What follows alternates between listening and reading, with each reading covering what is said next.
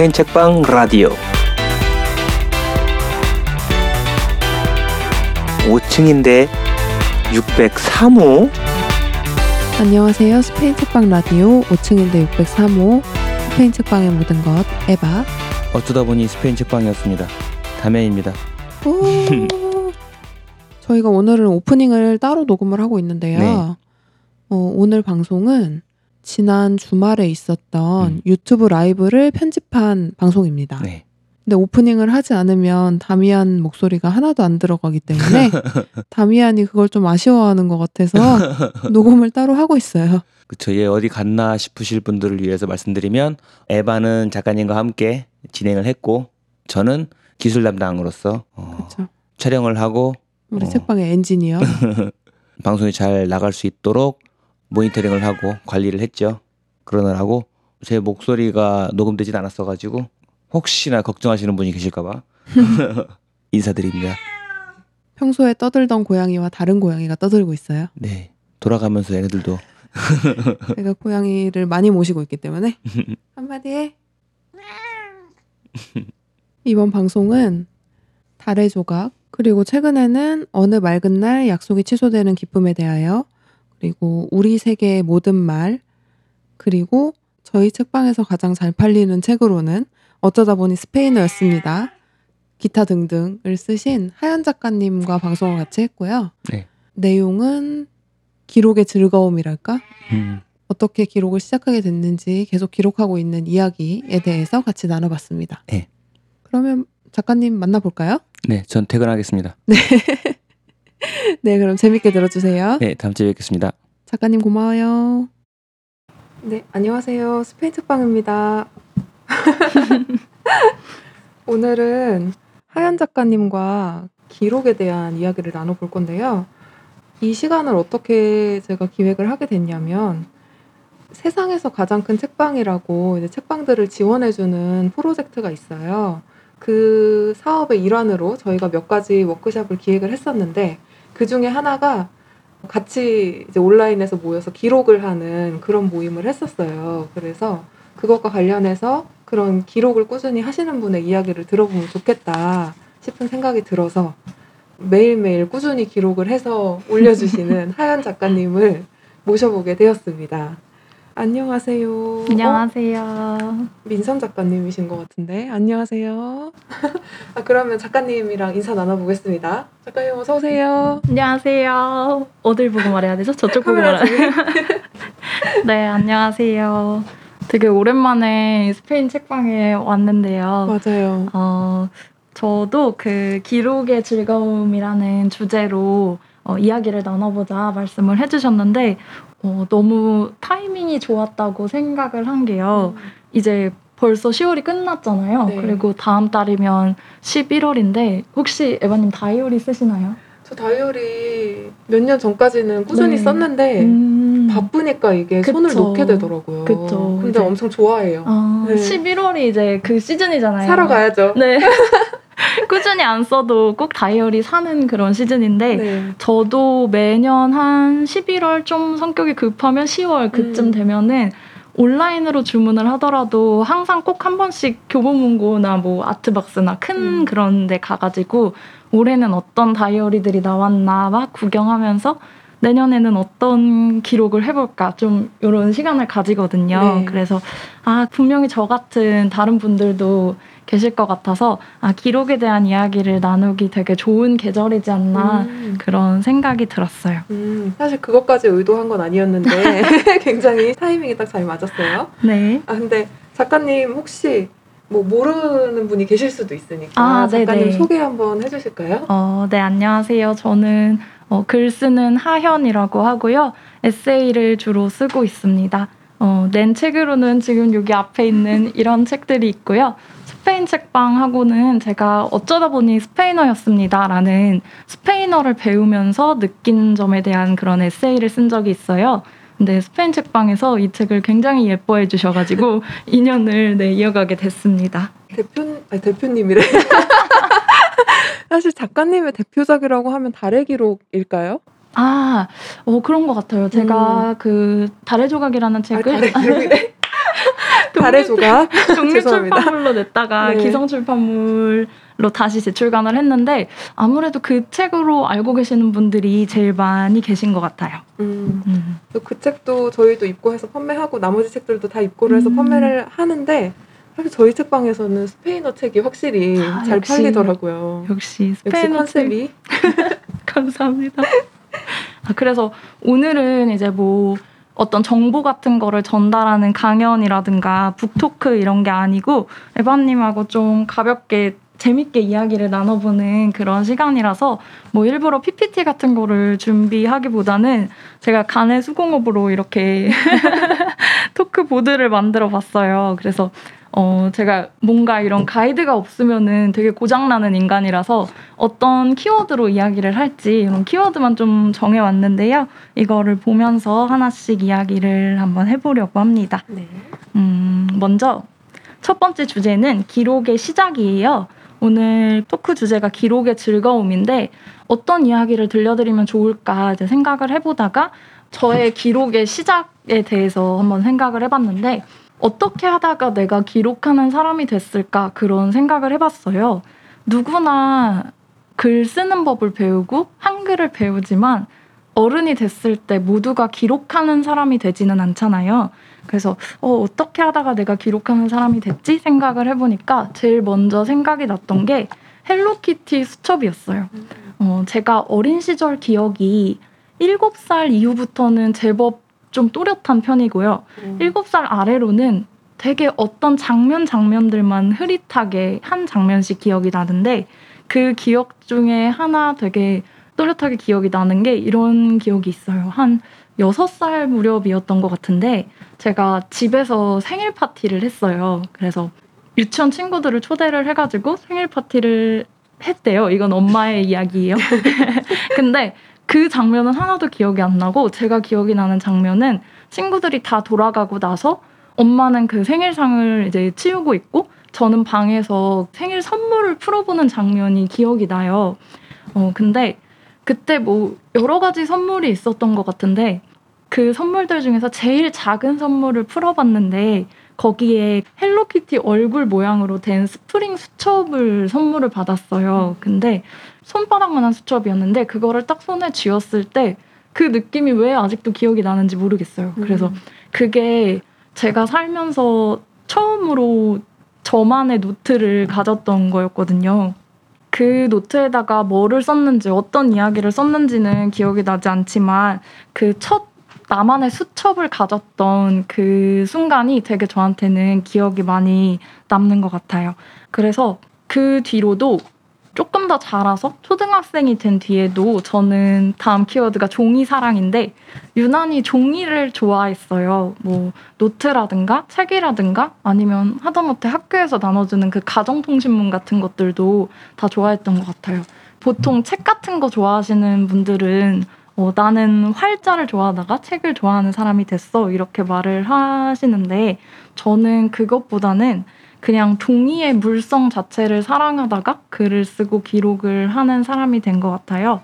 제가 어릴 때 운동회를 되게 싫어했어요. 제가 저도요. 아. 제가 달리기를 진짜 못했거든요. 근데 초등학교 운동회 꽃은 달리기 개주잖아요. 달리기인데 저희는 이제 1등하고 2등하고 3등까지는 공책 상품을 항상 주셨어요. 네, 공책 상품을 줬는데 선생님들이 그 공책을 어떤 문방구 같은 데서 사는 게 아니라 뭐 다른 데서 대량 구매를 하셨나 봐요. 그 상품으로 주는 공책이 평소에 제가 살 수 없는 공책이었어요. 음. 그 그게 너무 갖고 싶은데 달리기를 하면 맨날 꼴등이나 꼴찌에서 하나 앞에를 하니까 아 그게 너무 부러운 거예요. 너무 나도 가지고 싶고 그래서 그냥 달리기에서는 한 번도 순위 안을 못 들었고 장애물 달리기에서 딱 한 번 2등을 해봤는데 그때 공책을 상품으로 다섯 권을 받았어요. 그래서 그게 너무 어떤 상장을 받았을 때보다 기뻤던 그런 기억이 있습니다. 그리고 첫 칭찬이라는 키워드가 마지막 키워드인데요. 저는 그래서 어렸을 때 공책을 쓰는 게 좋아서 쓰기 숙제를 열심히 했던 것 같아요.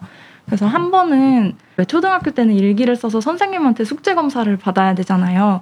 그래서 그 일기에 어떤 내용이었는지 모르겠는데 제가 되게 좋은 하루를 보냈나 봐요. 그래서 맨 끝에 하루가 꿈결같이 흘러갔다라는 표현을 썼어요. 음. 제가 이걸 아직도 기억하는데 근데 그 표현에다 선생님이 이렇게 별표를 그려주고 숙제했나 이렇게 엄마가 봤는데 엄마도 너 어떻게 이런 표현을 썼니 이러면서 막 되게 칭찬을 해주는 거예요. 음. 그래서 그때 처음으로 제가 쓴 글을 누구한테 칭찬을 받아봤던 것 같아요. 음. 그래서 자연스럽게 아 뭐를 쓴다는 게 되게 재밌는 일이구나 기록하는 게 즐거운 일이구나 하면서 글을 쓰는 사람이 되어갔던 것 같습니다. 역시 칭찬은 중요하죠. 맞아요, 음, 사람의 인생을 바꿀 수도 있네요. 맞아요.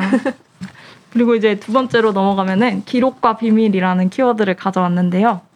저학년 때 이제 그런 식으로 기록 생활을 했다면 한 11살쯤만 넘어가도 비밀이 생기더라고요. 뭔가 다른 친구들과의 관계도 복잡해지고 조금씩 잘하고 이러면서 고학년이 되니까 비밀이 생기고 일기를 보여줘야 된다는 게 되게 부당하게 느껴졌어요. 음. 어, 내가 왜 일기를 선생님한테 보여주고 거기 코멘트를 왜 받아야 되지? 이런 생각을 했는데 그때 저희 담임 선생님이 되게 무서운 분이었거든요. 음. 그래서 숙제를 안 해가면 손바닥을 맞았어요. 아유. 그래서 숙제를 안 해갈 배짱은 없는 아이였던 거예요. 그래서 아 그러면 일기장을 두 권을 쓰자. 그래서 선생님한테 숙제 검사로 제출하는 일기장에는 정말 그냥 영혼 없이 학교에 갔다 급식으로 돈가스를 먹었다 그냥 이런 얘기만 쓰고 혼자서 나만 보는 일기장에 그때 정말 일기를 하루에 세네 장씩 썼던 것 같아요. 음. 무슨 그렇게 할 말이 많았는지 모르겠는데 일기를 정말 열심히 썼고 제가 정말 어렸을 때 말을 배우기 시작할 때 저희 집에서 별명이 라디오였어요. 라디오를 틀어놓은 것처럼 하루 종일 종알종알거린다고 오. 라디오였는데 지금은 제가 굉장히 말수가 적고 말이 없는 어른이 됐거든요. 그래서 왜 그렇게 됐을까 생각을 해봤는데 하루에 막 세네 장씩 일기를 쓰던 그 시기에 급격하게 제가 말이 없어졌던 것 같아요. 아. 네, 이미 할 말을 그냥 일기장에 다 썼고 그러면서 조금 저를 이루는 어떤 재질의 변화라고 해야 하나? 음. 네, 그런 게 기록을 하면서 있었던 것 같습니다. 네. 다음 키워드가 들키는 기쁨이라는 키워드인데요. 저희 집이 어렸을 때 살던 집이 3층짜리 다세대 주택이었어요. 근데 2층에는 저희가 살았고 3층에 한 살 많은 언니가 살고 있었어요. 그래서 그 언니랑 맨날 서로 집을 막 왔다 갔다 하면서 거의 가족같이 지냈는데요. 어느 날 이제 그 언니가 저희 집에 놀러 왔다가 제 비밀 일기장의 존재를 알게 된 거예요. 어. 근데 그 일기장이 노트가 좀 되게 특이한 노트였던 것 같아요. 그래서 언니가 그냥 별 생각 없이 어 이거 뭐야 이거 봐도 돼 이랬는데 제가 그때 거절을 잘 못했어요. 지금은 잘하는데 거절을 못해서 아 오 이러다가 이제 그 일기장을 보여주게 된 거예요. 근데 남의 일기장 보는 게 얼마나 재밌어요. 아, 그래서 그쵸. 이제 그 언니가 이제 막 그거를 보고 그때 그 언니의 어머니 그 3층 아줌마도 같이 이제 그걸 본 거예요. 어. 근데 저는 이제 그때 그 언니랑 아줌마가 돌아가고 나서 이제 밤이 됐는데 제가 엉엉 울었어요. 내 일기장을 들켰다고. 그러니까 엄마가 그럼 그때 보여주기 싫다고 말을 했어야지 왜 우니? 막 이랬는데 이제 그 얘기를 알고 나서 나중에 이제 그 언니랑 아줌마랑 이제 저한테 사과를 하러 어. 오신 거예요. 아, 이게 그렇게 소중한 건지 몰랐다. 그리고 정아가 이렇게 마음속에 이런 이야기를, 이런 깊은 이야기를 갖고 있는 앤지 몰랐다. 함부로 봐서 미안해. 그러면서 그 문방구에서 제일 비싼 자물쇠 달린 일기장 아시나요? 어, 알죠, 네, 알죠. 그거를 이제 선물을 주신 거예요. 저한테 어. 사과의 뜻으로. 근데 제가 그 일기장을 정말 갖고 싶어 했거든요. 음. 그거를 제가 한 달 용돈을 하나도 안 쓰고 모아야 살 수 있는 그런 고급 공책이었어요. 그렇게 비쌌나요, 그 일기장이? 네, 거의 한 오. 그때 뭐 한 만 원? 이 정도 했으면 되게 큰 돈이니까. 그래서 이제 그 처음으로 정말 내가 열어주지 않으면 아무도 볼 수 없는 그런 노트를 가지게 됐는데 음. 사람 마음이 되게 이상한 게 막상 그 노트에 뭐를 쓰려고 하니까 내 일기장을 들켰 던 그 감정이 계속 생각이 나는 거예요. 음. 그러면서 아, 너무 안전한 노트가 확보되고 나니까 굳이 그럴 필요가 있을까? 이런 생각이 들더라고요. 어. 그래서 저는 그때는 되게 말이 없는 아이로 지내고 있었는데 아, 내가 내 마음을 다 굳이 말을 하지 않아도 내가 어떤 마음을 담아서 쓴 글을 다른 사람한테 보여주면 그렇게 그냥 내 속마음을 보여줄 수 있고 이 사람이 내 마음을 알아줄 수가 있구나. 음. 그거를 그때 처음으로 느꼈어요. 어, 그때부터 작가의 새싹이 있었네요. 그런 것 같아요. 글을 그러니까 보여주는 거? 만나는 네. 네. 그런 기쁨이 있었던 것 같아요.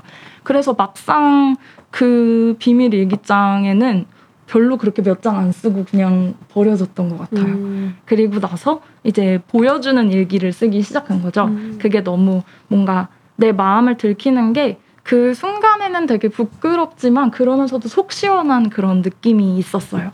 그래서 그때 싸이월드에 네.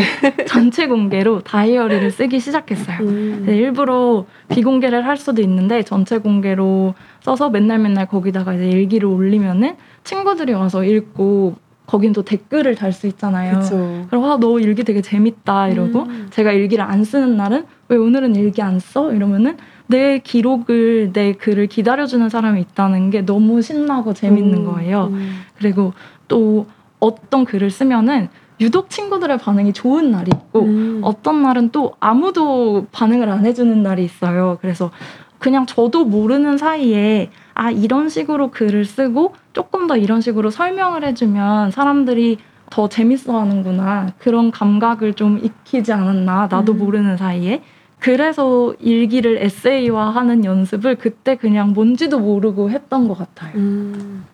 그런 식으로 기록을 했던 것 같습니다. 그 친구들이 뭔가 최초의 독자 같은 느낌이네요. 네, 맞아요. 그리고 또 되게 좀 재밌는 지점이 우리 반에 맨날 얼굴을 보는 친구가 재밌다고 해주는 것보다 그 친구의 친구가 재밌다고 해주는 게 저는 더 기쁘더라고요. 오. 나랑 직접적으로 친하지 않은 애가 걔는 내 친구만큼 나를 좋아하지 않고 나를 사랑하지 않는데도 근데도 내 글이 재밌다고 하면 아 이건 진짜 재밌나 보다 오. 이러면서 되게 기쁜 마음이 들었어요. 음. 음.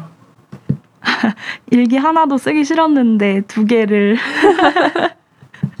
맞아요. 저도 근데 아까 질문이 들어왔거든요. 하나가 일기를 쓸 때 꼭 지키는 것은? 이라는 질문이 들어왔는데 음.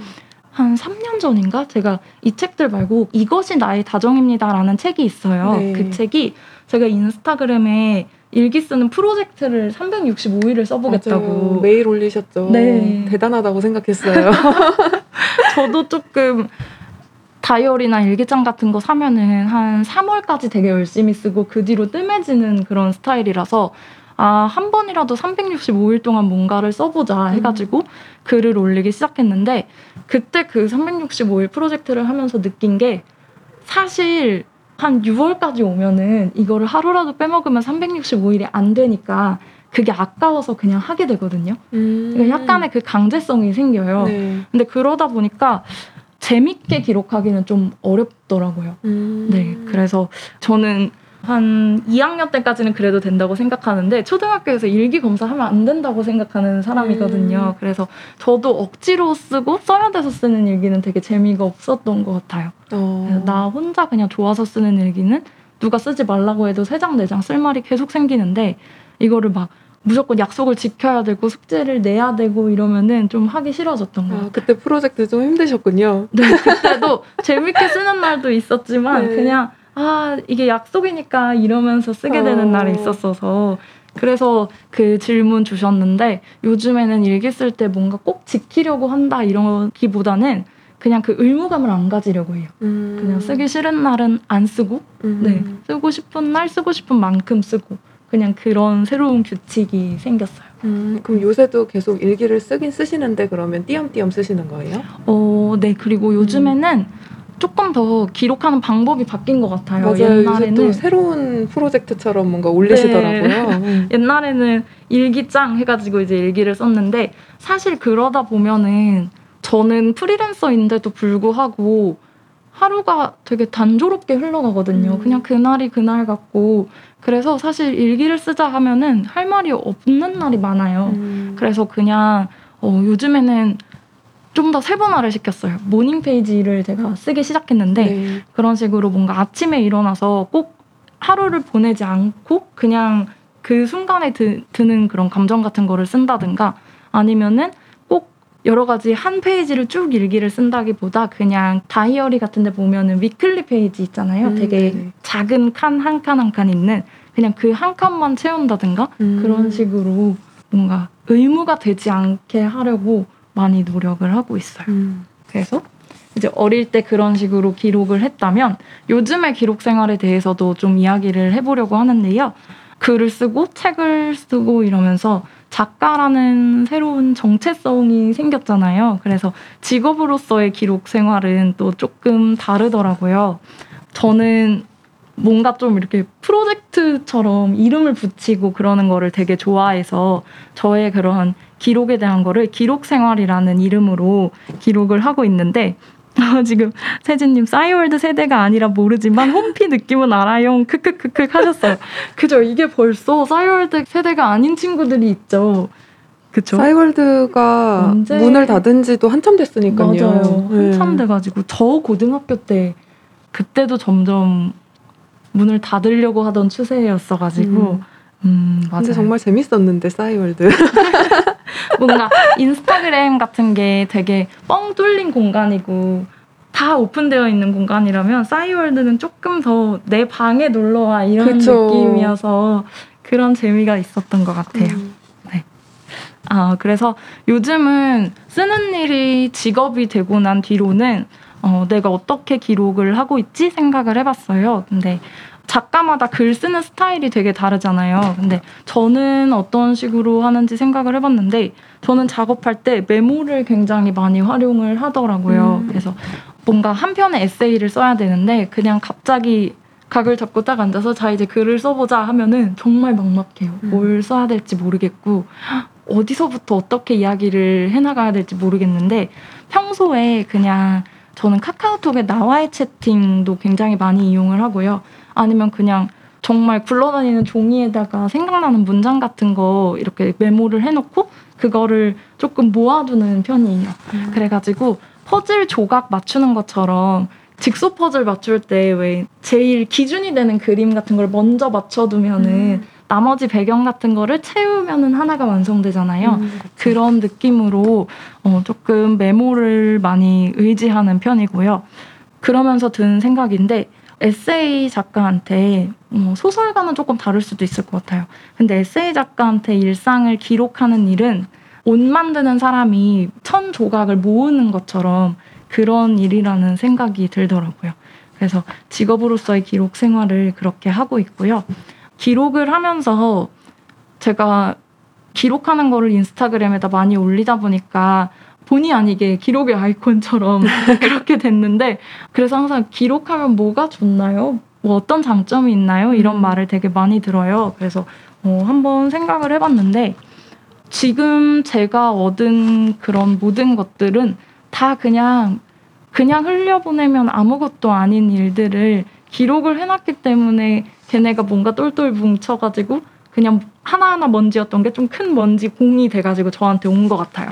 그래서 작가가 된 것도 인스타그램에 매일매일의 일기 같은 그런 글을 올렸는데 그게 쌓이다 보니까 어 이거를 하나 묶으면은 책 한 권이 되겠는데 해가지고 책을 낸 거고 계속 그 뒤로도 어 365일 동안 하루도 빠지지 않고 일기를 쓰면 어떻게 될까 해서 또 쌓이니까 그게 책이 됐고 그런 식으로 기록하면서 되게 많은 것들을 얻었고 되게 생각지도 못했던 기회들을 얻을 수 있었던 것 같아요. 음, 그리고 온라인 공간에 나만의 기록을 공유를 하면서 옛날에는 그냥 기록을 하고 쓰는 일이 정말 내 취미고 나 좋을 때만 하는 내 마음대로 하는 그런 거였다면 지금은 조금 더 그게 단단해져서 나만의 어떤 방식이 생기고 규칙이 생기고 그러면서 기록이라는 게 저라는 사람을 만드는 어떤 정체성 중의 하나로 자리를 잡게 된 것 같아요. 음, 그래서 나를 만든 기록이라는 키워드를 준비했는데 기록인이라는 정체성을 확립한 뒤로는 어디를 가서 뭐를 해도 항상 뭔가를 이렇게 써놓으려고 하는 편이에요. 저는 암기력은 안 좋은데 기억력은 되게 좋은 편이거든요. 음. 그런데도 제 기억을 신뢰하지 않아요. 그래서 항상 뭔가를 써놓으려고 해서 오늘 한번 보여드리려고 가져온 게 있는데 와. 제가 아르바이트를 계속 했어요. 이제 먹고 네. 살려고. 음. 그래서 마트에서 아르바이트를 되게 오래 했는데 굳이 뭐 마트가 아니더라도 서비스직으로 아르바이트를 하다 보면 음. 사실 서점도 마찬가지일 것 같아요. 정말 오만 가지 여러 사람들을 만나게 되잖아요. 그쵸.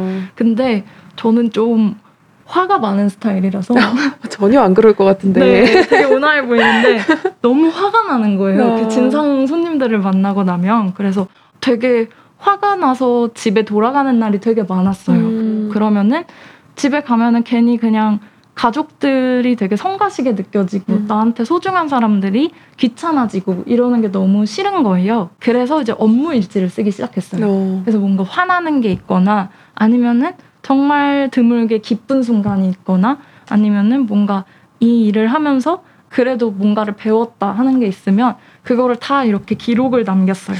그리고 어, 잘 보이실지 모르겠는데 저는 이제 뭔가 물건을 판매하는 일을 했으니까 네. 매일매일의 매출, 어떤 제품이 몇 개 팔렸나 이런 것도 다 체크를 해놓으면 되게 재밌더라고요. 어. 그래서 뭔가 계절이 바뀔 때마다 제가 커피를 팔았는데 네. 뭐 여름에는 라떼가 잘 안 나가고 음. 뭐 겨울에는 갑자기 뭐가 잘 나가고 이런 게 보이는 게 되게 재밌는 거예요. 그래서 이런 식으로 기록을 쭉 해놨습니다. 그래서 커피를 판매하는 아르바이트를 1년을 했는데 1년 동안 이런 업무 일지를 4권을 썼어요. 어. 네. 그래서 가끔 지금은 이제 이 아르바이트는 그만뒀는데 음. 한 번씩 그냥 다시 읽어볼 때가 있어요. 음. 그러면은 되게 사진을 많이 안 남겨놨는데도 그냥 이 날에 제가 어떤 모습으로 이걸 쓰고 있었는지가 되게 다 기억이 나는데 그럼 되게 애틋해질 때가 있는 음. 것 같아요. 그리고 화가 났을 때는 글씨체도 화가 나 있어요. 그래서 그걸 보는 것도 되게 재미있더라고요. 네. 그래서 이런 식으로 뭔가 하나하나 다 기록을 해두고 있습니다. 음. 그래서 이렇게 그냥 아르바이트를 한다든지 아니면은 작업할 때 그런 거 작업 일지를 쓴다든지 이런 식으로 하면은 내가 되게 어떤 소설 속 주인공이 된 것 같고 어, 네. 그런 느낌이 들어서 제가 감정 기복 같은 게 이렇게 크지 않은 편인데 그럼에도 그냥 쓰는 걸로 어느 정도 해소가 되는 것 같아요. 음. 그래서 되게 그냥 일상을 조금 평온하게 살 수 있는 어. 네, 그런 느낌이 있어서 좋은 것 같습니다. 감정 기복이 크지 않으신데 화가 많으시다고요? 네, 화는 많아요. 화는, 화가 나는 감정은 좀 예외예요.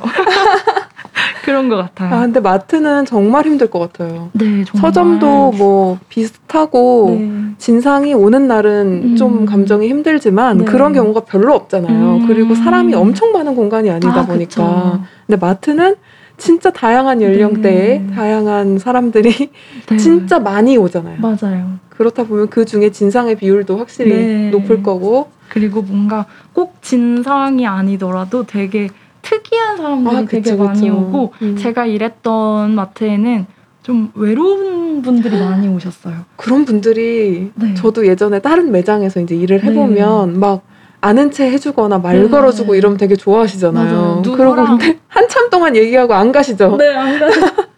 커피를 이제 한 잔을 다 드시면 음. 어, 아메리카노를 드셨으면 아 그럼 라떼도 먹어볼까 하면서 이제 대화 시간이 추가가 되는 거예요. 어. 그런 식으로 뭔가 그런 이야기를 했는데 근데 딱히 그분들이 막 나쁘게 하지 않을 때는 저는 그 대화가 그렇게 싫지 않았거든요. 음. 그래서 그런 대화 속에서 되게 느끼는 것들이 많아가지고 음. 이거를 그냥 잊어버리기는 조금 아쉽다 이런 생각이 들어서 그런 것도 다 적어두고 그랬어요. 음. 네. 지금 그냥 한 번씩 다시 읽어보면은 옛날 앨범 들춰보는 것처럼 그런 재미가 있습니다.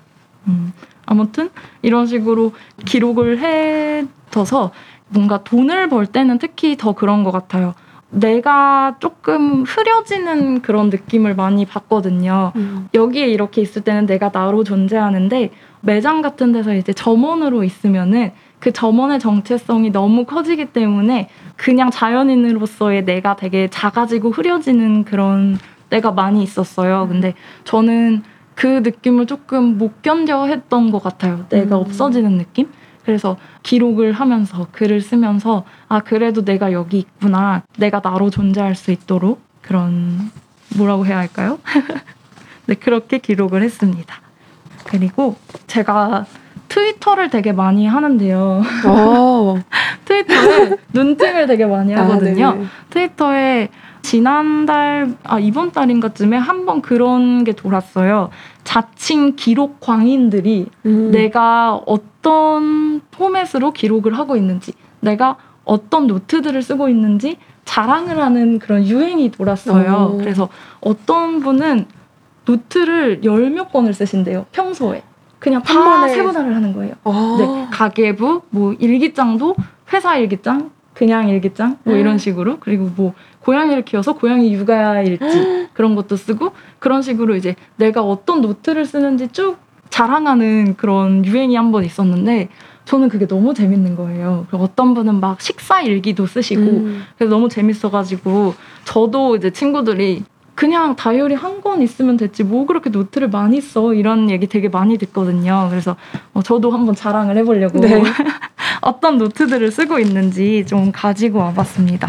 어, 요즘에 쓰는 것들은요. 어, 제가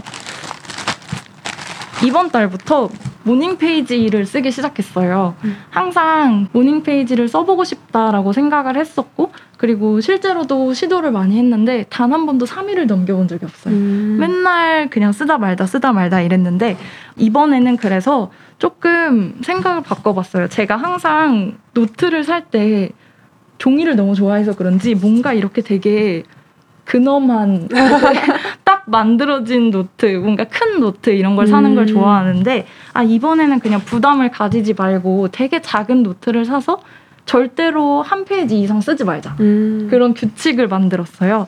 그리고 맨날 까만색 펜으로 글씨를 주로 많이 쓰니까 처음으로 연두색이랑 주황색 펜을 사가지고 음. 아 이 morning page를 쓸 때는 연두색이랑 주황색 펜만 써보자 이런 식으로 해서 morning page를 쓰기 시작했는데 이게 부담이 없어서 그런지 아직까지 쓰고 있어요. 음. 그래서 되게 재미있더라고요. 그래서 요즘은 이렇게 morning page를 아침에 일어나서 그냥 그날그날 생각나는 거를 쓰고 있고요. 그리고 옛날에는 한 페이지를 다 일기처럼 오늘은 뭐를 할 거다 뭐 이런 식으로 썼는데 지금은 그냥 to-do list 같은 것까지 같이 써가지고 최대한 그냥 부담을 갖지 않고 쓰려고 하고 있습니다. 음. 그래서 morning page를 한 권 쓰고 있고 제가 인스타그램에 올리는 다이어리예요. 보여드리려고 가져왔는데 다이어리인데 다이어리를 올리는 분들이 되게 많이 계세요 인스타그램 음. 같은데 그래서 저는 그거를 보는 거를 되게 재밌어하는데 지금까지 썼던 다이어리는 너무 개인적인 내용이 되게 많이 들어가 있는 거예요 네. 뭔가 일에 대한 것도 그렇고 그래서 그거를 올리려면 다 뭔가 블러 처리를 하고 올려야 그쵸. 되는데 음. 그러면은 올리는 의미가 없고 음. 그래서 아예 그러면 그냥 올려도 되는 것들만 쓰는 다이어리를 하나 써보자 음. 해가지고 이렇게 다이어리를 쓰고 있습니다. 이거는 뭔가 중요한 얘기는 아니고 그냥 정말 뭐 어디 카페 같은 데 가면은 냅킨이나 그런 귀여운 음. 거 되게 많잖아요. 네. 그런 거를 스크랩하는 용도로 음. 그런 다이어리를 하나 만들었더니 되게 재밌더라고요. 그래서 요즘은 이거를 쓰는 재미에 또 빠져 있습니다. 이 다이어리는 선생님한테 검사 받는 그 다이어리네요. 오, 그렇죠. 약간, 약간 맞아요. 자발적 검사? 네, 그런 것 같아요. 아니 근데 글씨도 너무 예쁘게 잘 쓰시더라고요. 아, 감사합니다. 글씨 못 쓰는 사람들은 또 올리기 싫거든요. 아, 근데 또 못 쓰는 것도 그냥 꾸준히 밀고 나가면 어. 또 아. 스타일이 되는 것 같아요. 아 그럴 수 있죠. 네, 제가 다이어리 계정 같은 거 보는 거를 되게 좋아하는데 예쁜 글씨 말고 되게 아빠 글씨 같이 어. 써서 올리시는 분들 보면은 또 그게 나름대로 어, 진짜 멋있더라고요. 아버지는 아니시겠죠? 그래서 재밌더라고요. 음. 그래서 요즘에 이런 다이어리를 쓰고 있고 음. 그리고 조금 큰 다이어리에 여기는 이제 정말 뭔가 보여줄 수 없는 거라고 해서 뭐 대단한 건 아니에요. 그냥 일에 대한 되게 세부적인 일정? 음. 뭔가 그런 것들을 적는 플래너를 또 하나 쓰고 있습니다. 좀 큰 걸로. 아. 까먹으면 안 되는 거랑 언제까지 마감해야 되는 것들 음. 이런 거 체크하는 다이어리를 하나 더 쓰고 있습니다.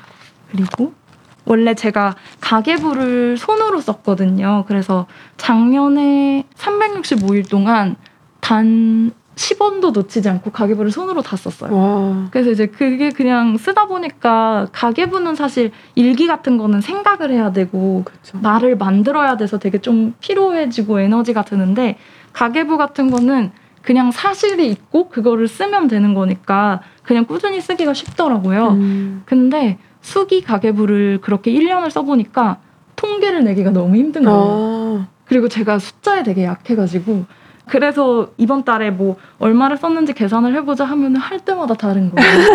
그 너무 스트레스를 받아서 올해부터는 그냥 뱅크샐러드로 어. 옮겼습니다.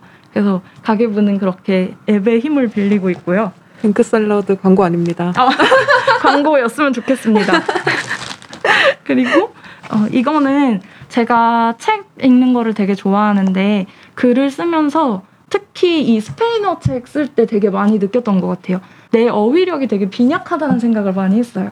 왜냐면 이때 단어를 되게 많이 배웠잖아요. 스페인어를 배우면서. 아. 그러면서 다른 나라의 언어로 이제 막 단어를 배우다 보니까 내가 딱히 한국어를 아주 잘하지도 않는구나 이런 생각이 드는 거예요. 그래서 아 책을 읽으면서 정말 그냥 아 이 단어 나 당연히 알지 이런 되게 쉬운 단어도 막상 내 글을 쓸 때는 그거를 사용을 안 하는 못 하는 그런 단어들이 있더라고요. 음. 그래서 이거는 단어를 수집하는 노트를 만들었어요. 어. 그래서 책을 읽으면서 정말 이거는 저만 보는 거니까 그냥 뭔가 쉬운 단어를 적는다고 쪽팔릴 것도 없고 음.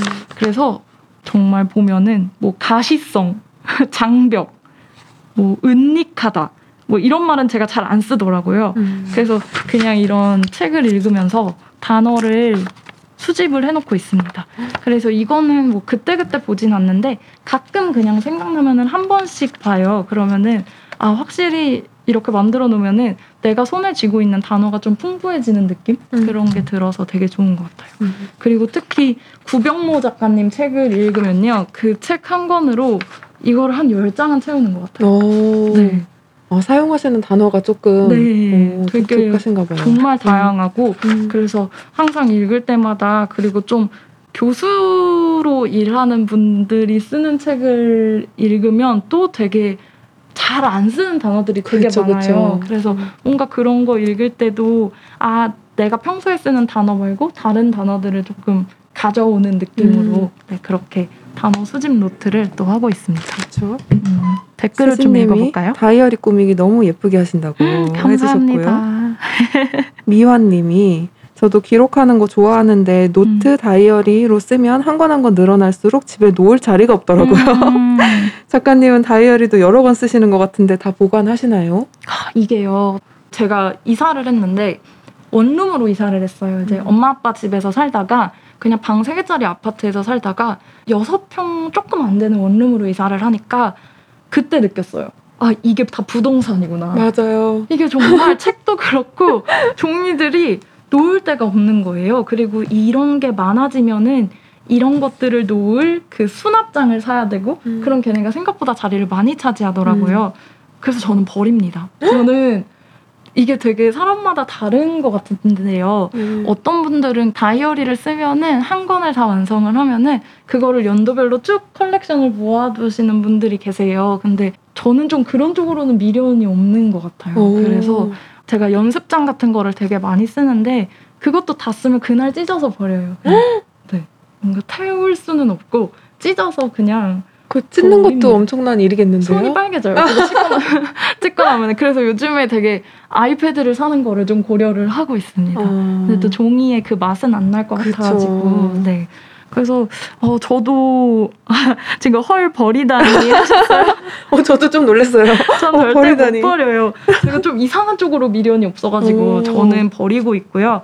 그리고 사실 가지고 있을 수도 있는데 저희 집이 정북향이에요. 그래서 제가 지금 이거를 이렇게 지퍼백에다 넣어서 왔는데요. 왜 그랬냐면 저희 집에 책벌레가 너무 많이 생긴 거예요. 아. 그 먼지 다듬이라고 정말 참깨 하나보다 작고 연하게 생긴 벌레가 있어요. 정말 정말 작은데 가끔 책을 읽다 보면은 글씨가 움직이는 느낌이 들어요. 아. 그래서 어 내가 눈이 피곤한가? 이래서 자세히 보면은 그게 벌레인 거예요. 근데 그 벌레들이 되게 많이 생겨가지고 지금 이게 새로 산 공책이라 여기에 옮겨갈까봐 이 친구들은 쓰던 공책이라서 따로 가지고 왔거든요. 그래서 아 그냥 그런 것도 너무 스트레스 받고 그러다 음. 보니까 그냥 버리는 게 마음 편하더라고요. 어. 그러면 뭐 작가님들에게 새절기 놔드려야겠어요. 이거를 하나 사야겠네요. 뭔가 몇 년 전 거는 버린다 이런 식으로 기준이 있어요? 아니면 한 해가 지나면 그냥 바로 버리시는 거예요? 그냥 저는 그 다 채우면 그 채운 걸 그냥 버리는 거. 어 정말요? 네, 근데 업무 일지는 음. 제가 이거를 네 권을 썼는데 이거를 이제 책으로 만들게 됐거든요. 음. 그래가지고 가지고 있는데 가끔은 생각을 해봐요. 내가 이거를 버렸으면 되게 땅을 치고 후회할까 생각했는데 별로 그럴 것 같지 않은 거예요. 그래서 그냥 버리고 있습니다. 네. 어. 그리고 제가 일기장 같은 것도 웬만하면 다 버렸는데 이 일기장만 한 권을 남겨놨어요. 근데 왜 남겨놨냐면 이 일기장을 만드는 브랜드를 제가 되게 좋아해가지고 음. 이 일기장에 이 노트가 좋아서 남겨놨는데 이 일기장을 쓸 때 제가 되게 많이 힘든 일이 많았던 것 같아요. 그래서 항상 일기를 쓸 때 웬만하면 징징대지 않으려고 노력하거든요. 음. 다시 읽을 때 제가 너무 피곤해서. 음. 근데 이 일기장을 쓸 때 유독 제가 많이 징징거렸더라고요. 그래서 이거를 가끔 다시 읽어보는데 어, 지나간 일기를 읽는 게 그렇게까지 저한테는 유쾌한 일은 아니라서 어. 그냥 버리고 있습니다. 어. 네. 그리고 일기를 썼는데 아 이건 좀 잘 썼다 이거는 좀 남길 가치가 있다 하면 인스타에 업로드를 합니다. 아. 그래서 버려도 없어지진 않아요. 아 그렇구나. 네. 그게 이제 근데 시간이 지나서 네. 만약에 뭐 작년 몇 월 달에 네. 뭐 누구를 만났던 일이 음. 갑자기 좀 기억을 음. 하고 싶을 때가 있잖아요. 네네. 그럴 때 다이어리를 다시 본다거나 막 이런 일 없으세요? 아 그거는 또 제가 네이버 캘린더를 쓰고 있어요. 어. 그래서 거기에 누구를 만났는지 그런 거를 다 해놓고 가계부 앱에다가 어느 카페를 가서 뭐를 마셨는지를 기록을 해놔요. 그러면 이제 그거 두 개를 같이 보면은 좀 기억이 나는 편이에요. 하루 종일 기록만 하다가 끝나실 것 같은데. 근데 사실 저도 아주 맨날 맨날 시간을 내서 기록을 하는 건 아니고 가계부라든가 아니면은 위클리 다이어리라든가 이런 거는 그냥 하루를 잡고 하는 것 같아요. 어, 일주일에 하루요? 네, 그래서 어. 사실 인스타그램에 올리는 꾸민 다이어리도 그냥 토요일에 쓰는 거예요. 아. 평소에 그냥 그 A4 용지 한 장에다가 막 써놓고 그냥 그날 해가지고 토요일에 완성을 해서 일요일에 올리고 이런 아. 식으로 하고 있어요. 네, 그냥 플래너나 뭐 작업 일지 이런 거 정도만 그냥 그때 그때 쓰고 있습니다. 음. 네. 그렇게 나름의 체계가 다 있으시군요. 네, 그렇게 하고 있어요. 그리고 아까 기록하는 거 아까워서 못 버리는데 또 종이로 다 기록을 하려면은 너무 공간을 많이 차지해서 좀 고민이신 분들은 저는 그래서 랜선으로 기록하는 것도 되게 추천을 드리고 싶어요. 그래서 요즘에는 인스타그램에도 제가 여러 가지를 기록을 하고 있는데 책을 읽었을 때 어, 책을 그래도 많이 읽는 편인 것 같은데 뭐라도 하나 이렇게 사진이라도 하나 찍어놓지 않으면 내가 뭘 읽었는지 기억이 안 나는 음. 거예요. 그래서 요즘에는 그 읽기 일기라는 해시태그를 만들어서 인스타그램에 기록을 하고 있거든요. 근데 처음에는 저는 종이를 워낙 좋아하는 사람이다 보니까 종이에다 기록을 하지 않으면 그 맛이 안 나지 않을까? 이렇게 생각을 했는데 SNS 뭐 인스타그램 같은 데다가 나만의 해시태그를 하나 만들면은 정말 종이처럼 아카이빙도 할 수 있고 그리고 또 인스타그램 같은 데다가 하면은 그 같이 쓰는 해시태그 있잖아요. 뭐 북스타그램, 책스타그램 음. 이런 거 하면은 그 책을 읽은 다른 사람들이 와서 또 좋아요도 해주고 뭐 댓글도 달고 그래서 음. 그것도 조금 재밌는 것 같아요. 음. 그래서 그 독서에 대한 기록이랑 또 제가 혼자 살기 시작하고 나서 밥을 혼자 해 먹는 때가 되게 많아졌는데 그때 이제 사진을 찍어가지고 1인 가구 가장일기라는 해시태그로 아직 많이 쓰지는 못했는데 그런 걸로도 몇 가지를 올리고 있어요. 그래서 저는 그 랜선 기록도 되게 추천을 드립니다. 음. 이것도 재밌는 것 같아요. 어, 그리고, 아, 랜선 기록을 혹시 하실 계획이 있으시면은 해시태그를 정말 나만 쓸 수 있는 거를 하나 만드시는 게 좋은 것 같아요. 음. 제가 어떤 해시태그를 만들었는데 그게 이제 조금 기록을 쌓이다 보면은 그거를 같이 쓰는 분들이 계세요. 음. 근데 이게 사실 좀, 아, 이 해시태그 제가 먼저 썼으니까 쓰지 마세요. 하기 되게 좀 유치한 그게 있잖아요. 그치 좀 애매한 네, 것들이 뭐 있죠. 특허를 낸 것도 아니고 음. 그래서 저는 그냥 underbar 하현 이걸 꼭 붙이거든요. 아. 그러면 눌러봤을 때 진짜 내 게시물만 볼 수 있으니까 음. 그래서 정말 나만 쓸 수 있는 해시태그를 하나 만드시면은 그 인스타그램이라는 아주 거대한 공간에 나의 노트를 하나 만드는 것처럼 그렇게 사용을 하실 수 있을 것 같아요. 음.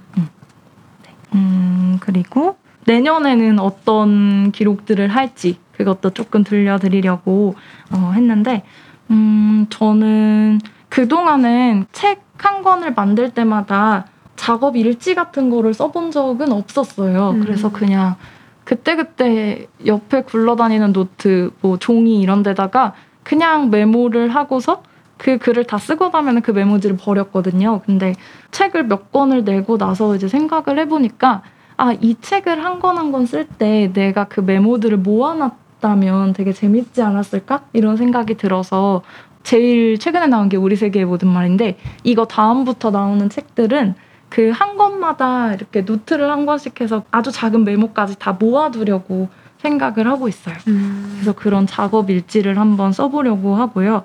이거를 왜 생각하게 됐냐면 제가 올해 두 권의 책을 한 번에 냈는데 이 작업을 두 권을 동시에 하는 게 너무 힘든 거예요. 그래서 제가 힘들 때 아이돌한테 빠지더라고요. 그래서 어떤 아이돌을 되게 좋아하게 됐는데 그때 누군지 물어봐도 되나요? 아, 엔플라잉이라는 아이돌입니다. 어, 어, 어, 아시나요? 알죠, 알죠. 아, 진짜요? 회승. 어, 맞아요. 네. 네, 그들이 밴드예요. 그래서 음. 유튜브에 어떤 컨텐츠가 올라오는데 recording log라고 해서 하나의 음반을 만드는 과정을 다 영상으로 기록을 해서 올리더라고요. 음. 녹음실에서 있었던 일, 가사 쓰면서 있었던 일. 근데 저는 뭔가 그 아이돌이 나오는 방송을 보는 것보다 그들이 앨범을 만드는 과정을 영상으로 기록해놓은 게 더 재밌는 거예요. 음. 그리고 저 말고 다른 팬들도 아, 이 컨텐츠가 제일 재밌다. 오. 그래서 이제 그거를 보면서 아 뭔가 완성작보다 완성작으로 가는 길이 더 재밌을 수도 있구나 음. 그런 생각이 들어서 책도 한번 그렇게 기록을 해봐야겠다 생각을 음. 했어요. 그리고 지금까지는 독서 노트 같은 거를 따로 안 썼는데 이거는 지금 그 읽기 일기라는 해시태그로 제가 인스타그램에 하고 있거든요. 그래서 내년에는 책 하나 읽을 때마다 조금 그거를 기록을 그런 식으로 해두려고 하고 있습니다. 제가 사적인 서점이라는 서점에서 책 처방하는 일을 올해부터 같이 하게 됐어요. 그러면서 필요성을 조금 느꼈는데 읽을 때 되게 재밌게 읽고 나서 그냥 그걸로 끝나는 것보다 그냥 뭔가 좋았던 거 한 문장이라도 어디 다른 데다 볼 수 있게 써놓으면은 음. 네, 더 좋지 않을까 해가지고 그렇게 생각을 했습니다. 옥탑방 노래 진짜 좋아요. 세진님 하셨어요. 맞아요. 그리고 문샷이라는 노래도 정말 좋습니다. 한번 들어보세요. 오늘의 추천곡.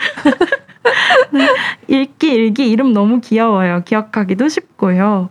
어, 네 이것도 제가 해시태그를 막 검색을 해봤어요. 근데 어떤 한 분이 읽기 일기라는 해시태그를 쓰셨다가 한 두 개 올리시고 몇 년 전에 이제 안 쓰시더라고요. 음. 그래서 얼른 주웠습니다.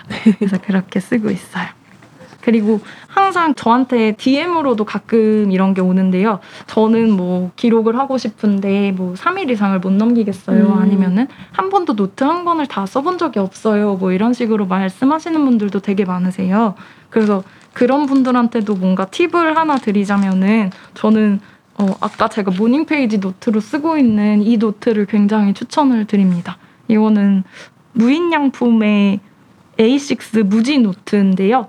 꼭 여기 게 아니더라도 이런 식으로 그냥 중철 제본된 되게 얇은 노트를 한 권을 끝까지 채우는 경험을 한번 해보고 나면은 되게 그것도 뭔가를 해냈다는 성취감이 있어가지고 다른 노트도 또 한 권 채워보고 싶고 그런 마음이 드는 것 같아요. 그래서 처음부터 너무 두꺼운 노트, 뭔가 되게 각 잡고 써야 되는 노트 말고 정말 그냥 이런 수첩 같은 거를 한 권을 채워보시는 것도 좋지 않을까 네. 그런 생각이 듭니다. 어, 지금 독서 기록은 어떤 식으로 하실지 궁금해요 하고 댓글이 달렸는데요. 독서 기록은 제가 지금 인스타그램에 하고 있는데 책을 읽으면서 어떨 때는 그냥 그 책에서 되게 좋았던 구절을 이건 어떤 페이지 해가지고 그냥 그 밑줄 그었던 거를 그대로 옮기기도 하고요. 어, 아니면은 책을 읽으면서 저는 유난히 저랑 어떤 아주 작은 하나라도 닮은 사람이 나오면은 그 책을 정말 사랑하게 되는 것 음. 같아요. 특히 소설을 읽을 때. 그러면은 어떤 주인공이 나왔는데 이 주인공이 뭔가 좋아하는 일을 하기 위해서 막 알바를 하면서 뭐 음악을 만드는 애다 이러면은 아 맞아 나도 글 쓴다고 알바하면서 취직도 안 하고 막 그랬지 막 그런 생각이 드는데 그런 거를 그냥 내 얘기를 쭉 쓰고서 내 이야기를 떠올리게 만들었던 한 구절을 페이지 넘버 해가지고 그냥 같이 적어 놓습니다. 이거는 손으로 쓰지는 않고요. 그냥 읽기 일기라고 해시태그 검색해 보시면은 보실 수 있어요. 그런 식으로 하고 있고 또 하나는 먼슬리 노트에다가 어떤 책 읽었는지 적어놓고 있어요. 몇 월, 뭐 음. 10월에 며칠부터 며칠까지 무슨 책 읽었는지.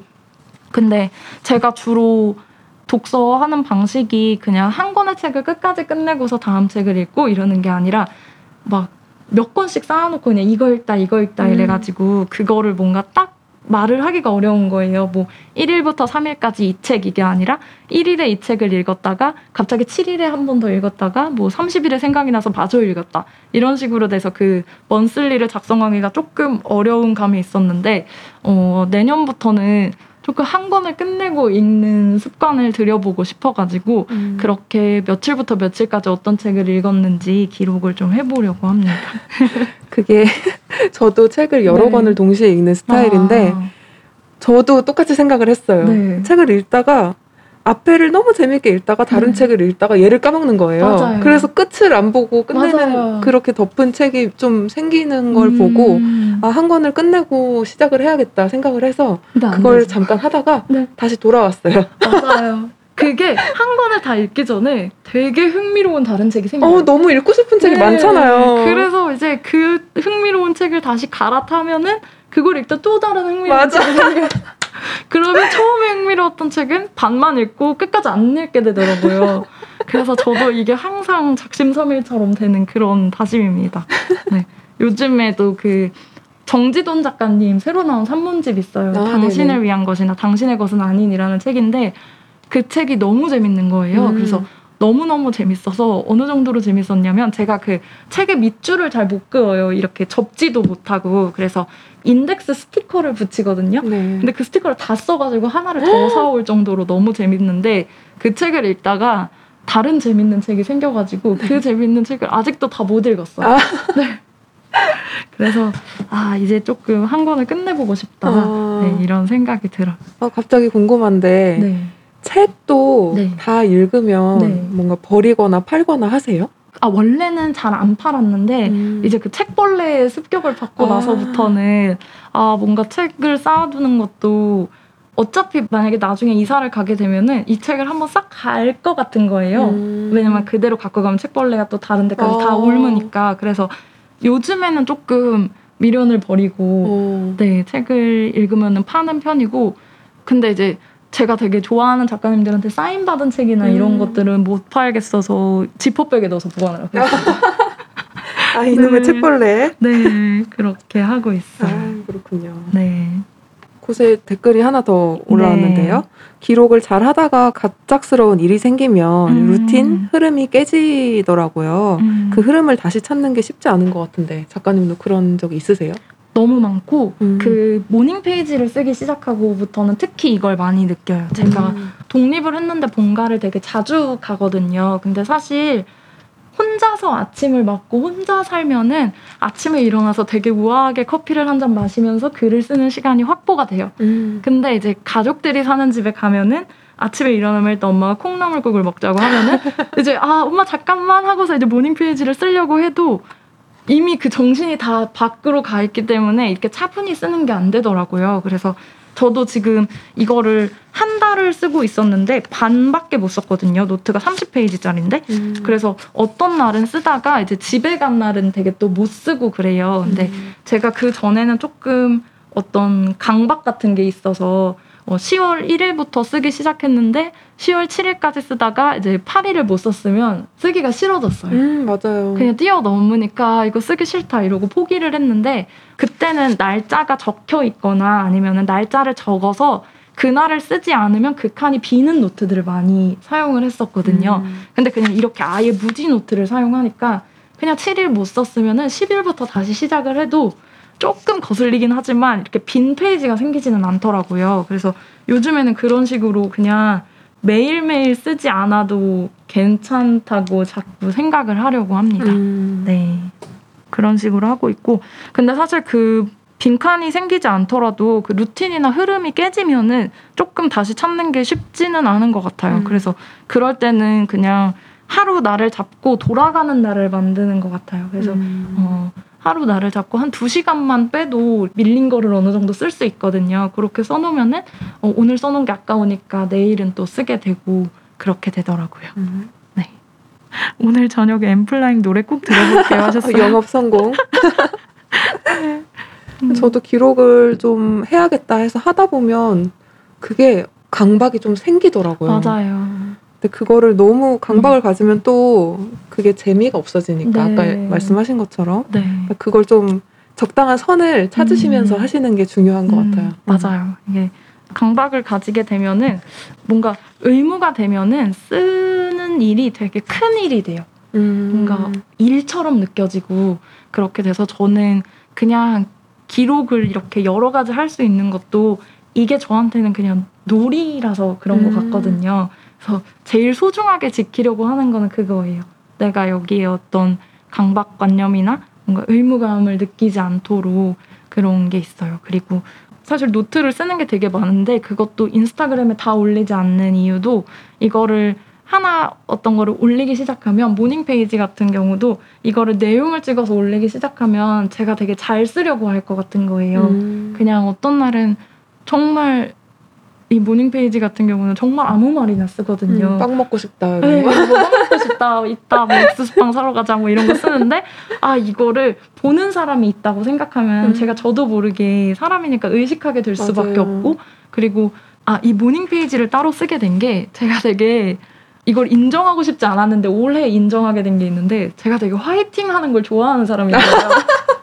그래서 항상 일기 같은 걸 쓰면 항상 다짐으로 끝나는 거 있잖아요. 아. 잘하자. 내일도 열심히 해보자. 뭐 이렇게 끝나는데 그게 너무 촌스럽다고 느꼈어요. 제가 생각하기에. 그래서 아, 이 노트에는 맨날 화이팅을 하자. 그래서 하고 싶은 만큼 화이팅을 하자. 오늘도 잘해보자. 맨날 그런 어. 말을 하거든요. 그리고 그 화이팅을 하고 싶은 마음이 아침에 특히 넘치거든요. 하루를 음. 잘 살아보자. 막 이래서 그런 마음을 그냥 여기는 정말 화이팅을 맨날 맨날 화이팅을 해요. 오. 그래서 이제 그런 것도 인스타그램에 보여주기 시작하면 아 얘는 뭐 인생이 얼마나 재밌길래 맨날 화이팅만 해막 이런 소리 들을까봐 그냥 이것도 아 내용은 보여주지 말자 음. 그렇게 해서 정말 하고 싶은 대로 하고 있습니다. 음. 네 아, 아침에 화이팅 하는 거 괜찮은 것 같아요. 네. 하루가 되게 활기차일 것 같아요. 맞아요. 네 좋아요.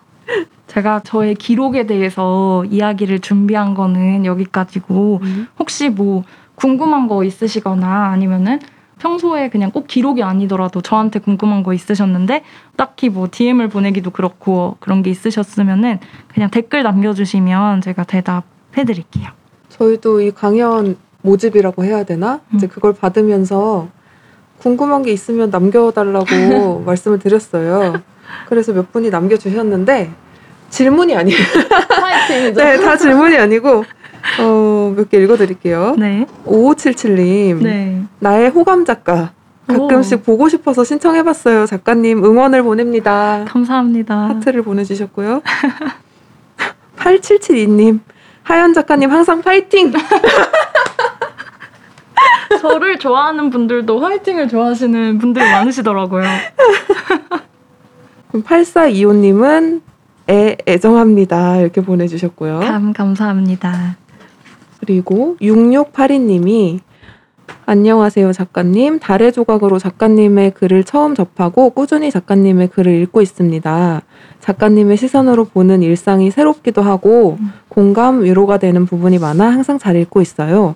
저도 이번 해에 처음 다이어리를 써보면서 기록의 즐거움을 느끼고 있는데 음. 작가님이 이야기해 주시는 기록의 즐거움도 기대됩니다. 음. 좋아하는 작가님의 강연을 들을 수 있어 기뻐요. 이렇게 써주셨습니다. 편지를 남겨주셨네요. 네. 감사합니다. 하지만 질문은 없었다. 음. 근데 이렇게 노트를 여러 권을 쓰면은 네. 좀 뭔가 헷갈린다거나 음. 음, 정신이 산만해진다거나 이런 일은 없으세요? 어, 헷갈린다기보다 가끔 어느 카테고리에 넣어야 할지 애매한 음. 그런 일들이 있어요. 뭔가 아르바이트를 하면서 어떤 일이 있었는데 이게 일기로 가야 할지 음. 아르바이트 일지로 가야 할지 가끔 그런 고민이 들 때가 있어요. 아 진짜 그럴 것 같아요. 네, 그럼 그냥 그때 그때 끌리는 대로 어, 네, 넣고 있습니다. 혹시 궁금한 거나 작가님께 하고 싶은 말씀이 있으시면 댓글 남겨주세요. 네. 다이어리를 선택하는 기준 같은 것도 있으세요? 다이어리요. 이게 되게 다이어리 쓰시는 분들한테 파가 갈리더라고요. 그 오. 만년 다이어리라고 해서 날짜를 자기가 쓰는 다이어리가 아, 네. 있고 이렇게 찍혀 나오는 다이어리가 있잖아요. 저는 이상하게 제가 쓰는 게 좋아요. 음. 네, 인쇄되어 있는 거를 잘 안 쓰는 편이고 다이어리에 뭔가 캐릭터나 그림이 있는 꼴을 못 봐요. 제가 되게 잘 질리거든요. 아. 그래가지고 뭔가 어떤 그림이 너무 이뻐가지고 그거를 샀으면은 3월 안에 무조건 질리더라고요. 그래서 오. 그냥 무조건 이렇게 아무 그림이 없는 다이어리를 많이 고르려고 합니다. 음. 음, 그리고 옛날에는 이것도 되게 파가 많이 갈리는데 그 먼슬리랑 위클리가 한쪽에 먼슬리가 쭉 모여 있고 네. 뒤에 위클리가 쭉 나오는 걸 좋아하는 분도 있고 싫어하는 분도 네. 있으시잖아요. 근데 저는 원래 그 월마다 펼쳐지는 게 좋았거든요. 그 네. 월이 나오고 주가 나오고 그쵸. 다시 월이 나오고 주가 나오고 네. 이걸 좋아했는데 그냥 저 혼자 쓰는 다이어리는 그게 사실 좋거든요. 근데 업무 일지라든가 뭔가 이렇게 쓰는 그 일에 대한 거를 기록하는 거는 미팅을 가서 이제 뭐, 어, 뭐 다음 달 언제 할까요? 이러면은 그 월이 모여 있는 게 편하더라고요. 아. 그래서 용도에 따라서 조금 다르게 고르는 편이에요. 네. 와 그렇구나. 네, 그래서 저는 앞쪽에 그 월 달력이 모여 있는 걸 좋아하는 사람들이 왜 도대체 저걸 왜 좋아할까? 네, 저도요. 싶었는데 지난 달이랑 이걸 왔다 갔다 하면서 보기가 편해가지고 아. 좋아하는구나. 그 다 이유가 있구나 싶더라고요. 오. 네.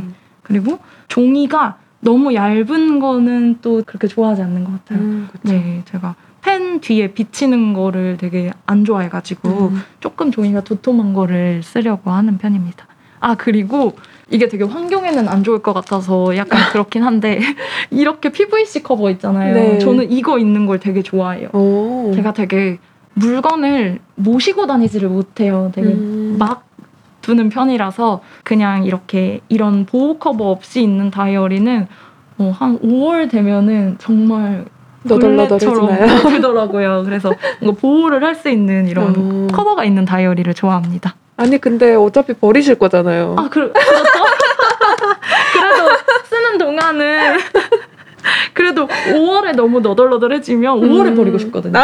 12월까지는 갖고 가야 되는데 네, 그때 버리고 싶어져서 갖고 있는 동안은 잘 갖고 있자. 네. 그렇게 됩니다. 아, 저도 지금 저희 집에 가면 네. 몇 년 전에 산 다이어리들이 저는 잘못 음. 버리는 성격이어가지고 어, 쌓여 있어요 이렇게. 아. 근데 다 쓰지 않은 다이어리들이 저도 버리기 전엔 몇 그랬어요. 년치가 쌓여 있는데 네. 아 오늘 집에 가서 좀 버려야겠다는 생각이 드네요. 근데 이게 버릴 때 조금 어 조금 미안한 감정이 좀 있기도 하고 저는 음. 망상 같은 거 되게 많이 상상을 되게 많이 네. 하는데 이거를 어쨌든 이 쓰레기가 쓰레기장으로 가면 어쨌든 이 쓰레기 봉지가 터질 텐데 거기에서 어떻게든 누군가가 이걸 볼 수도 있겠구나 음. 싶은 거예요. 근데 사실 뭐 대단한 내용은 없는데 누가 본다고 생각하면 좀 그래서 되게 잘게 찢으려고 하는 편이에요. 진짜 힘드시겠네요. 네. 화세기를 그렇게. 꼭 사셔야. 네. 화세기를 사야겠네요. 오늘 너무 즐거웠어요. 기록을 즐겁게 놀이처럼 한다는 말이 기억에 남아요. 해주셨어요. 음. 음, 그리고 친구네 집에서 파자마 파티하는 기분 들어서 오늘 너무 좋았어요. 좋은 시간 마련해 주셔서 감사합니다. 어, 파자마 파티 하는 기분 그거 제가 너무 좋아하는 기분이라서 저도 좋네요. 아 그리고 혹시 좋아하는 펜이 있으신가요? 하셨는데 좋아하는 펜 있습니다. 이겁니다. 동아 스피디볼 1.0mm 속기용인데요. 음. 이 볼펜인데 이 볼펜이 속기용 볼펜이라서 그런지 되게 부드러워요. 음. 그리고 제가 옛날에는 0.38 막 이런 것처럼 되게 얇은 펜을 좋아했었는데 얇은 펜은 글씨를 정말 잘 써야 잘 쓴 것 같아 보이는데 조금 두꺼운 한 1.0mm 정도 되는 볼펜은 그렇게 잘 쓰지 않아도 잘 쓴 것처럼 보이더라고요. 오. 그래서 요즘은 두꺼운 볼펜을 더 좋아하게 됐습니다. 이 볼펜 추천합니다. 팁이네요. 네. 아 그리고 그 무지 공책을 쓰다 보니까 두꺼운 볼펜을 쓰면 한 페이지가 빨리 차요. 아. 그래서 뭔가 되게 거의 한 30% 정도는 뻥튀기가 되는 것 같아요. 그래서 전 두꺼운 펜을 많이 쓰고 있습니다. 음. 근데 그 인스타그램에 네. 찍어서 올리실 때 네. 그러면 올려도 되는 것만 찍어서 올리시는 거죠? 어, 네, 맞아요. 음. 네, 올려도 되는 것만 찍어서 올리고 있고, 속마음은 이제 따로 기록을 하시고 네, 그 왜냐면은 뭔가 친구를 만난다든가 아니면은 뭐 집에 갔다 왔다든가 하면은 제 주변인에 대한 이야기를 쓸 수밖에 없잖아요. 음, 그쵸, 근데 그쵸. 어쨌든 불특정 다수가 보는 공간이다 보니까 그렇다고 해서 뭐 K가 그랬다 막 이런 식으로 제 음. 일기장에 쓰기는 너무 좀 낯간지럽고 그래서 뭔가 그런 정말 일기들은 그냥 저만 보는 편이고 음. 웬만하면 그래서 제가 인스타그램에 올리는 기록에는 아마 사람들 얘기가 잘 안 나올 거예요. 음. 네. 그리고 만약에 제가 그 사람들이면 조금 기분이 좋지 않을 수도 있겠다 싶어서 음. 뭐 좋은 얘기든 안 좋은 얘기든 어쨌든 내 얘기가 공개되는 음, 그쵸, 게 그쵸. 네. 그래서 그런 거는 그냥 제 음. 거에만 두는 음. 편이에요.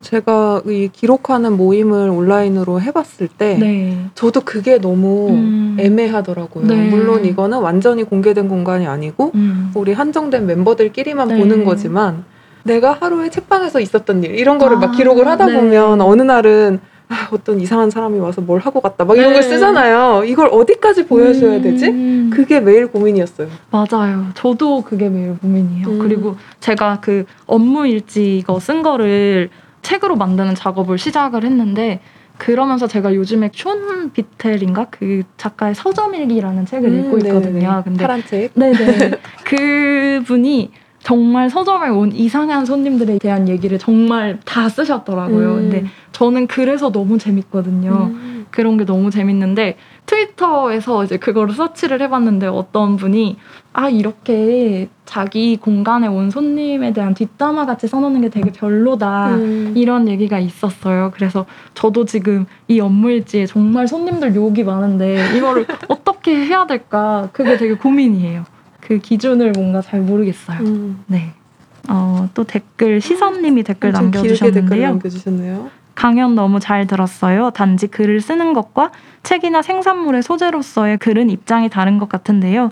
그냥 쓰면 노트에 쓰는 게 편한데 소재를 찾고 문장을 찾는 것은 디지털로 카테고리까지 정리를 해놓는 게 분석적으로 활용하기에는 용이해서 글로 남기는 것과 글이 생산물이 되도록 하는 과정에서 프로세스를 어떻게 효율적으로 구축하셨는지 궁금해요. 음, 글 쓰고 계시는 분이신 것 같아요. 음, 저도 사실 많이 그러는 편인데, 그냥 일기를 쓰고 내 기록물로 쓰는 기록은 사실 어떻게 써도 상관이 없잖아요. 그걸로 네. 뭐를 하겠다, 이런 게 아니기 때문에. 음. 근데 그 생산물이 그거 같아요. 어떤 남을 보여줘야 되는 그 딱 원고로서의 글인 것 같아요.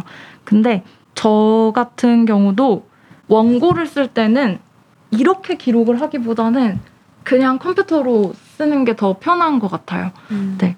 그래서 이렇게 모아놓은 글을 그렇게 원고가 되게 만드는 과정에서는 지금 하고 있는 방식은 이 업무 일지를 그 아르바이트를 하면서 썼던 일기를 한번 쭉 본 다음에 어 사실 이게 버려도 될 부분이랑 이게 원고가 될 수 있겠다 하는 부분이 되게 다르거든요. 그래서 그 원고가 될 수도 있겠다 하는 부분을 한번 타이핑을 했어요. 음. 그래가지고 그거를 파일로 만들어 놓고 그러면 이제 얼마든지 복사 붙여넣기를 할 수 있으니까 그렇게 해놓고서 거기서 가지고 와가지고 그 글을 하나의 시작점 삼아가지고 그렇게 원고를 쭉 써내려갔던 것 같아요.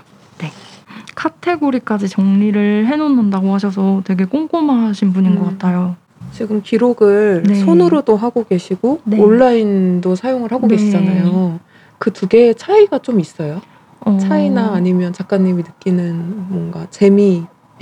음, 이 손으로 쓰는 거는 제가 연필을 좋아하긴 하는데 이렇게 기록물에는 거의 볼펜을 쓰기 때문에 고칠 수가 없어요. 제가 화이트 음. 쓰는 걸 싫어하거든요. 어. 이상한 강박이 있어서 그래서 손으로 쓰는 거는 흐름이 한 번에 쭉 쓰는 글이 많은 것 같고요. 음. 인스타그램에 쓰는 그런 기록은 정말 많이 고쳐요. 음. 그래서 제가 그렇게 생각보다 자주 업로드를 못하는 게 저는 정말 몇 줄짜리 공지를 쓸 때도 되게 많이 고치거든요. 음. 순발력 같은 게 되게 없는 편이라서 그래서 온라인에 쓰는 그런 기록을 할 때는 조금 더 원고에 가까운 글이 나오는 것 같고요. 음. 네, 이렇게 그냥 손으로 쓰는 글은 정말 그냥 일기에 가까운 글이 나오는 것 같아요. 네, 그런 차이가 있는 것 같아요. 음. 그래서 사실 더 재밌는 거는 그냥 노트 손으로 쓰는 글이 더 재밌는 것 같고 음. 그런데 여기 말씀하신 것처럼 이제 그렇게 평소에 남겨놓은 기록을 원고로 생산물로 만드는 그럴 수 있는 좀 확률이 높은 거는 그렇게 인스타그램 같은데 온라인으로 기록을 해둔 게 나중에 어디 책에라도 들어가고 요모조모 활용을 하기에는 더 좋은 것 같아요. 음. 음. 근데 이렇게 기록을 하고 싶어도 네. 막 작심삼일로 끝나고 이런 분들도 계시잖아요. 네. 근데 그 책도 마찬가지인데 책 읽어야지 읽어야지 음. 나는 왜 이렇게 책을 안 읽지 막 이런 음. 분들 계시잖아요. 네. 기록도 아 나는 왜 기록을 음. 못하지? 네. 나는 뭐 게으른가? 음. 의지가 없나? 막 네. 이런 분들 계실 거 아니에요. 네.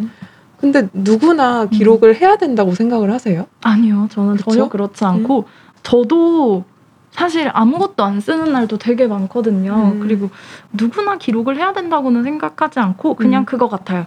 어떤 사람은 그 순간을 기록을 안 해도 잘 살 수 있는 사람이 있고 음. 뭔가 기록을 해야 조금 더 하루를 잘 보내는 사람도 있고 또 어떤 사람은 그거를 사진으로 기록하는 게 더 맞는 사람도 있고 어떤 사람은 글로 남겨놓는 게 맞는 사람도 있고 그런 식으로 좀 그냥 자기 스타일에 따라 다른 것 같고 음. 저는 대신에 또 사진을 되게 안 찍어요. 음. 그래가지고 제가 그 생각을 되게 많이 해요. 제 인스타그램 친구, 랜선 친구분들은 사진을 되게 잘 찍으시는 분들이 많고 사진으로 일상을 기록하는 분들이 많은데 저는 그게 너무 좋아 보이거든요. 저희 아빠가 사진 찍는 거를 되게 좋아하셔서 음. 옛날에 제주도로 가족여행을 갔는데 3박 4일로 갔는데 사진을 정말 2,000장인가를 찍었어요. 우와. 사진을 정말 많이 찍어서 그걸 다 인화를 해놨었어요. 그래서 아니 사진을 왜 이렇게 많이 찍냐고 음. 그 카메라에도 건전지 배터리가 들어가거든요. 네. 그 배터리가 전 나가는 걸 처음 봤어요. 그래서 그런 식으로 사진을 되게 많이 찍는데 그래서 저는 어릴 때 사진들이 굉장히 많아요. 그 앨범이 막 몇 권이 있는데 두꺼운 앨범이 그게 되게 좋더라고요. 나중에 음. 커가지고 보니까 아 되게 사진으로 기록해 놓는 게 되게 좋구나 싶어서 아 나도 사진을 열심히 찍어야지 하는데 이제 사진을 저는 안 찍게 되더라고요. 어. 글을 안 쓰는 것처럼. 그래서 그냥 내가 꾸준히 할 수 있는 게 있는 것 같아요. 그래서 만약에 아 나는 글로 기록을 하고 싶은데 왜 이렇게 안 쓰지? 왜 이렇게 3일 이상 안 되지? 하면은 그냥 그게 나한테 안 맞는 방식일 수도 있는 것 같아요. 음. 그러면 차라리 뭐 어, 사진을 찍어 보시든가 아니면은 뭐 동영상을 남겨 보시든가 그런 식으로 조금 기록의 방법을 바꿔 보시는 것도 좋을 것 같아요. 음. 네.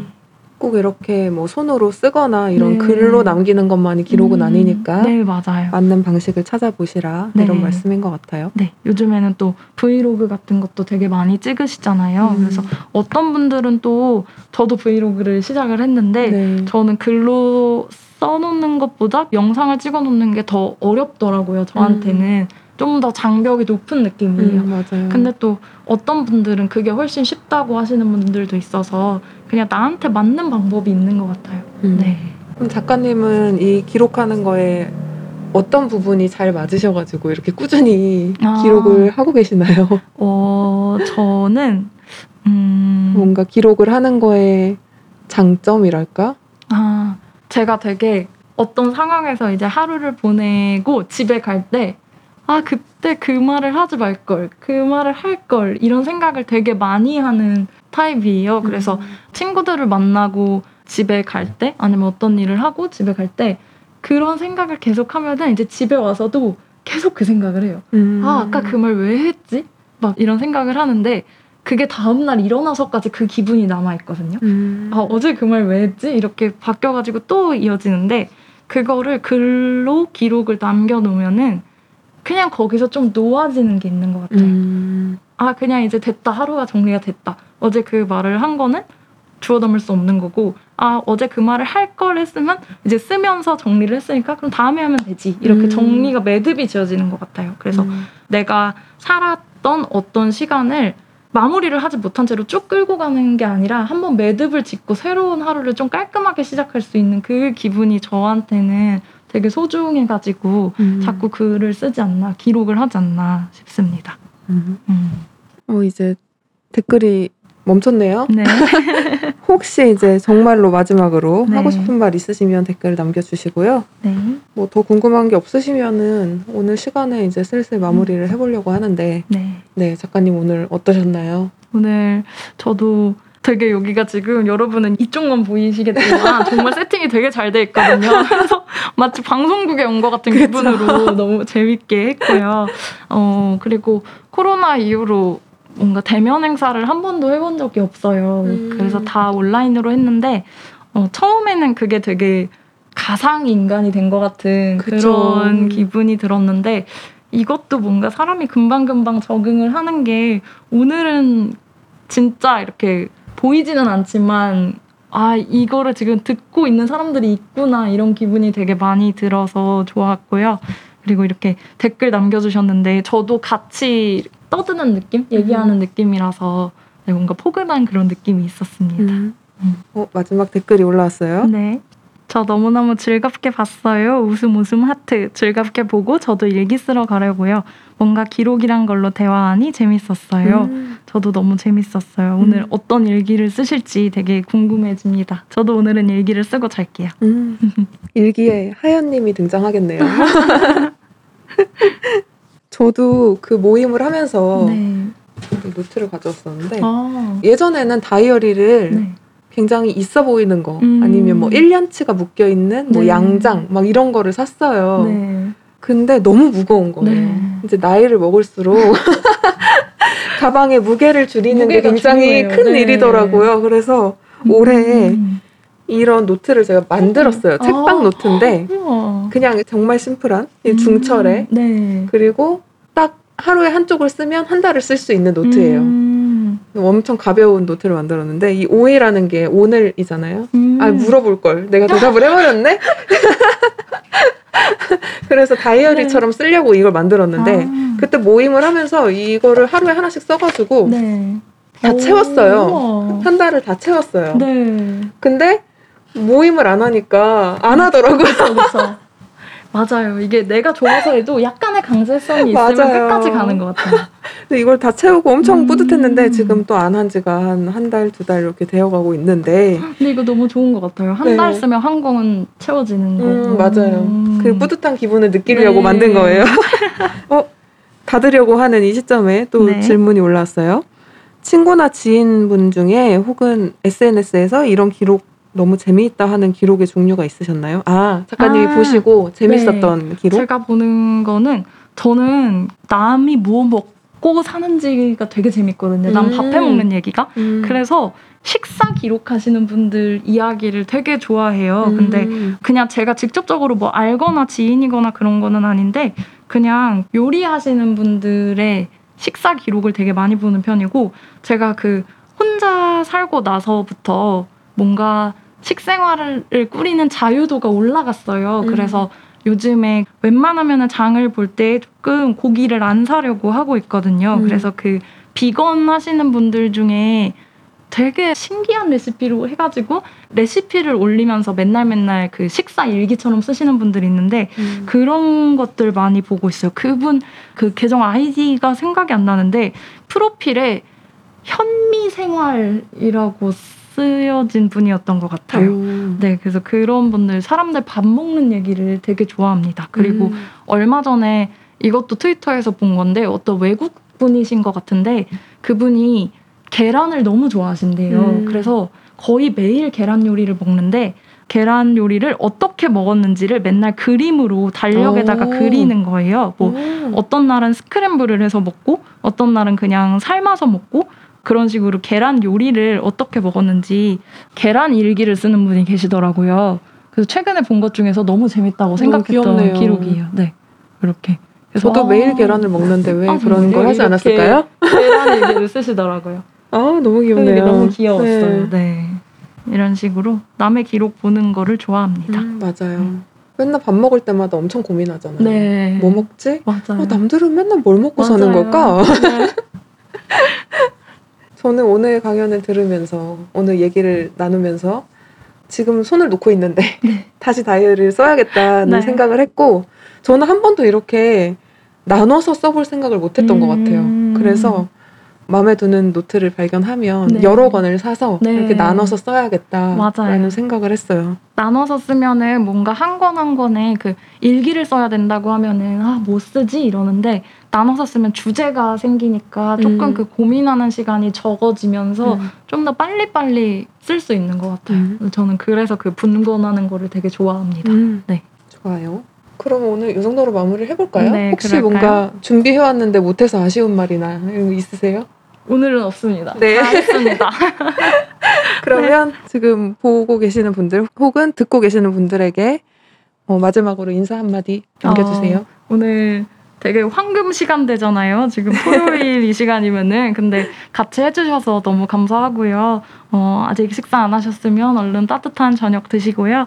어, 이제 좀 있으면 연말인데 연말 다들 아무 일 없이 무사히 네, 건강하게 보내셨으면 좋겠습니다. 네, 오늘 함께 해주셔서 감사합니다. 네, 작가님 오늘 정말 멀리까지 네, 와주셔가지고 너무 감사해요. 네 다음에 또 감사합니다. 좋은 기회가 있으면 네. 함께 해주세요. 네, 네. 고맙습니다.